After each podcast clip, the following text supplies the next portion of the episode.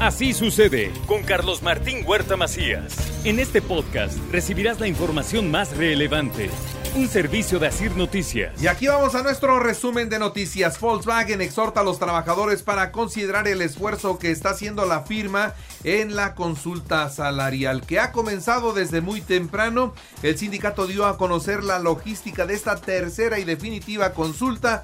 Vamos a ver qué es lo que dice la mayoría. En las dos primeras dijeron que no al incremento del 11%. Vamos a ver en esta ocasión qué es lo que determina la mayoría. En caso de que gane el no, se colocarán las banderas rojinegras en la planta el próximo miércoles a las 11 de la mañana. En otros temas, hoy hay manifestación de transportistas donde van a la Secretaría de Movilidad y Transporte. ¿Qué quieren? Incrementar la tarifa del servicio colectivo de Puebla. Quieren subir la tarifa del transporte una vez más y de no tener una respuesta en movilidad y transporte irán a casa Aguayo. Así que hoy se manifiestan los transportistas. Mesas de trabajo y ninguna ha habido. También hubo dos reuniones en gobernación precisamente por estas omisiones. Hubo un compromiso generado desde hace dos meses y no hay nada. Entonces no hay respuesta, no hay, están a puerta cerrada, no hay ningún proyecto para nosotros más que infracciones, no regularizan, saben cómo están nuestras condiciones, saben cómo están nuestros ingresos y todavía se atreven a revocar concesiones. Ejecutan a balazos a un hombre dentro del mercado Morelos, dejaron un narco mensaje y se trata de una de las personas que estaba metida en temas delictivos. Era uno de los líderes delictivos que operaban en la zona de ese mercado Morelos. Lo mataron a plena luz del día y frente a todos los que en esos momentos hacían sus compras. A fin de evitar el acoso escolar, el gobernador exhortó a los padres de familia a vigilar el comportamiento de sus hijos. Creo que las cosas han subido en cuanto a la violencia de ese bullying de ese trato desequilibrado entre, algunas, entre algunos menores. Pido a los maestros se esmeren más en vigilar a los alumnos para regular su comportamiento. Y pido a los padres de familia de los menores también a que contribuyan con el programa Sí a la Vida, el sistema DIF fortalece la prevención del suicidio. Lamentablemente hay personas en esa situación. Ante el clima de violencia que se vive, el arzobispo de Puebla, don Víctor Sánchez Espinosa, pide solidaridad con el prójimo y sigue orando por la paz, porque esto es lo que nos hace falta a todos los mexicanos. Los restauranteros de Puebla aumentarán sus ventas entre un 10 y un 20% con motivo de las fiestas patrias. Restaurantes en esta época todos se preparan muy bien con algún tipo de variedad, algunos eh, menús especiales. Muchos traen mariachi, norteño, todo este tema. Los corredores que más son representativos en su afluencia son Centro Histórico, eh, la Avenida Juárez, La Paz. También le doy a conocer que el ayuntamiento eh, presenta ya un DJ eh, este, muy conocido como parte estelar para la fiesta del grito en el Zócalo. También habrá un mariachi, Gallos de Puebla. Eso es lo que se tendrá en el Zócalo de la capital. Todo un éxito fue el concierto México suena a lo grande con los tenores Camarena, De la Mora y Vargas. Un éxito rotundo el que tuvieron el viernes en la noche en el Auditorio Metropolitano de Puebla.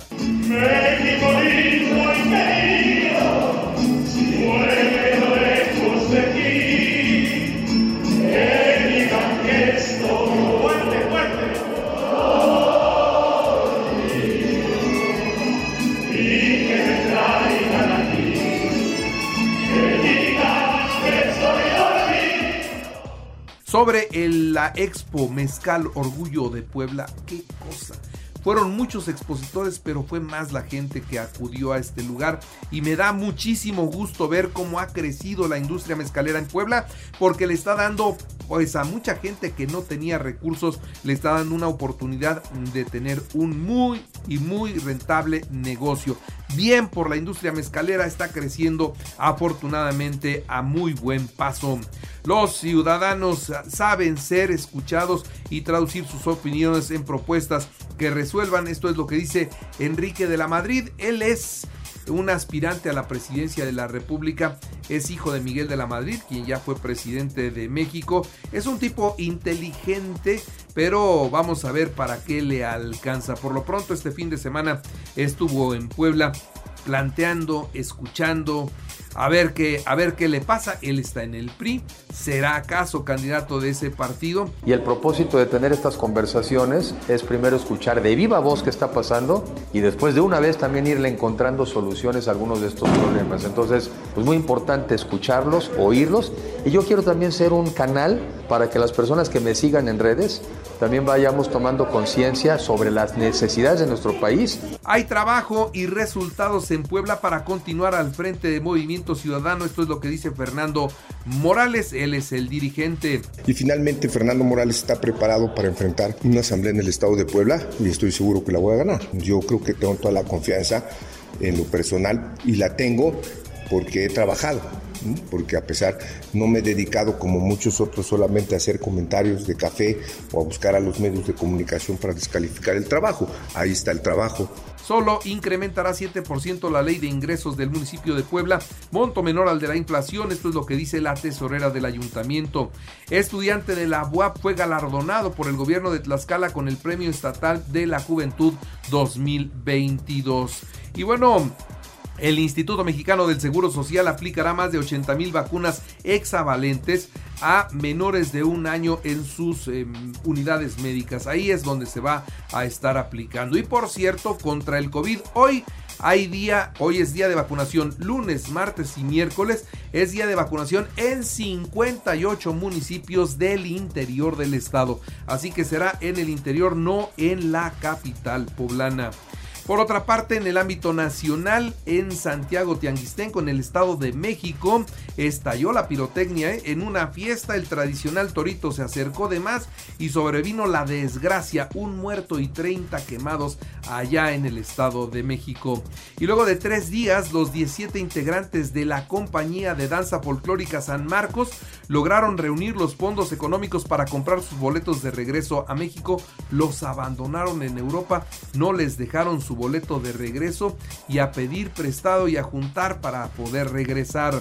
El presidente supervisó los avances de la presa El Zapotillo, esto es en Guadalajara, dotará del vital líquido a la capital de Jalisco a finales del 2023. Ahí, ahí le dijo al gobernador, prohibido pelearse, Vamos a trabajar por todos y vamos a hacer las cosas que se necesitan para que Jalisco esté en mejores condiciones.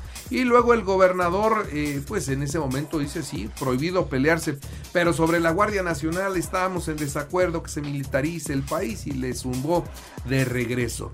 La jefa de gobierno de la Ciudad de México, Claudia Sheinbaum, eh, está, eh, pues encabezó ya finalmente el inicio del periodo de pruebas del trolebús elevado esto es en la alcaldía de Iztapalapa, una obra eh, de electromovilidad innovadora y sustentable pero también dice de justicia social. Se sigue modernizando el transporte en la Ciudad de México. Aquí, aquí no, ¿eh? aquí no lamentablemente. La nueva titular de la Secretaría de Educación Pública da pena. Esto es lo que dijo la maestra El Baester Gordillo y a la política educativa del gobierno de la República dice también da pena. Bueno, pues ante esta situación, la titular de la SEP, Leticia Ramírez, dijo que ella desprecia a quienes se sirvieron del magisterio, como es el caso de la maestra. Sí, pues para hacer una crítica hay que llegar con la cara limpia y pues la maestra sí que limpia, limpia, que digamos, no la tiene.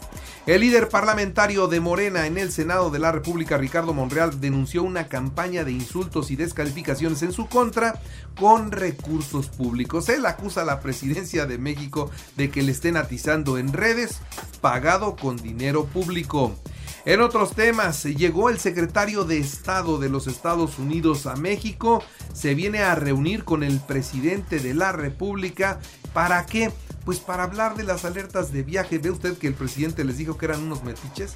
que eran unos chismosos. Bueno, pues ya vino a, tocar ese tema y por supuesto temas económicos que hay pendientes con nuestro país. Ayer se cumplieron 21 años de el atentado a las Torres Gemelas donde 2.997 personas lamentablemente perdieron la vida. es digamos que la obra cumbre del terrorismo en el mundo, lo que vimos en las Torres Gemelas. Miles de escoceses despidieron a Isabel II tras la llegada del cortejo fúnebre a Edimburgo. El féretro con los restos mortales de la reina británica partieron ayer en la mañana del Palacio de Balmoral, donde murió el pasado jueves. El ascenso al trono de Carlos III fue oficializado en una ceremonia celebrada el sábado en el Palacio de St. James, esto es en el centro de Londres. Carlos se convirtió en el rey inmediatamente después de la muerte de su madre, la reina Isabel II, pero no fue hasta el sábado cuando su nuevo rol fue oficialmente confirmado. La coronación del rey Carlos III, como dijo llamarse, aún no tiene fecha.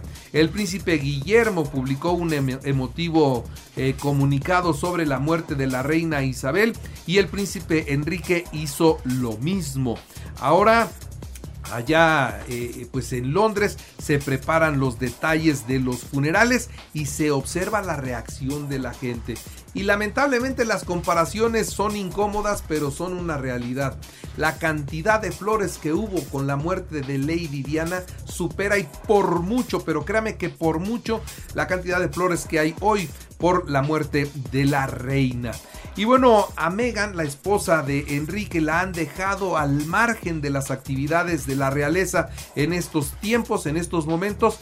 Y bueno, ella se ha acercado con la gente y está sucediendo el mismo efecto que con Diana de Gales. Así que la gente con la monarquía y con especialmente con eh, el nuevo rey no está muy de acuerdo y ha tenido los primeros desplantes de desprecio.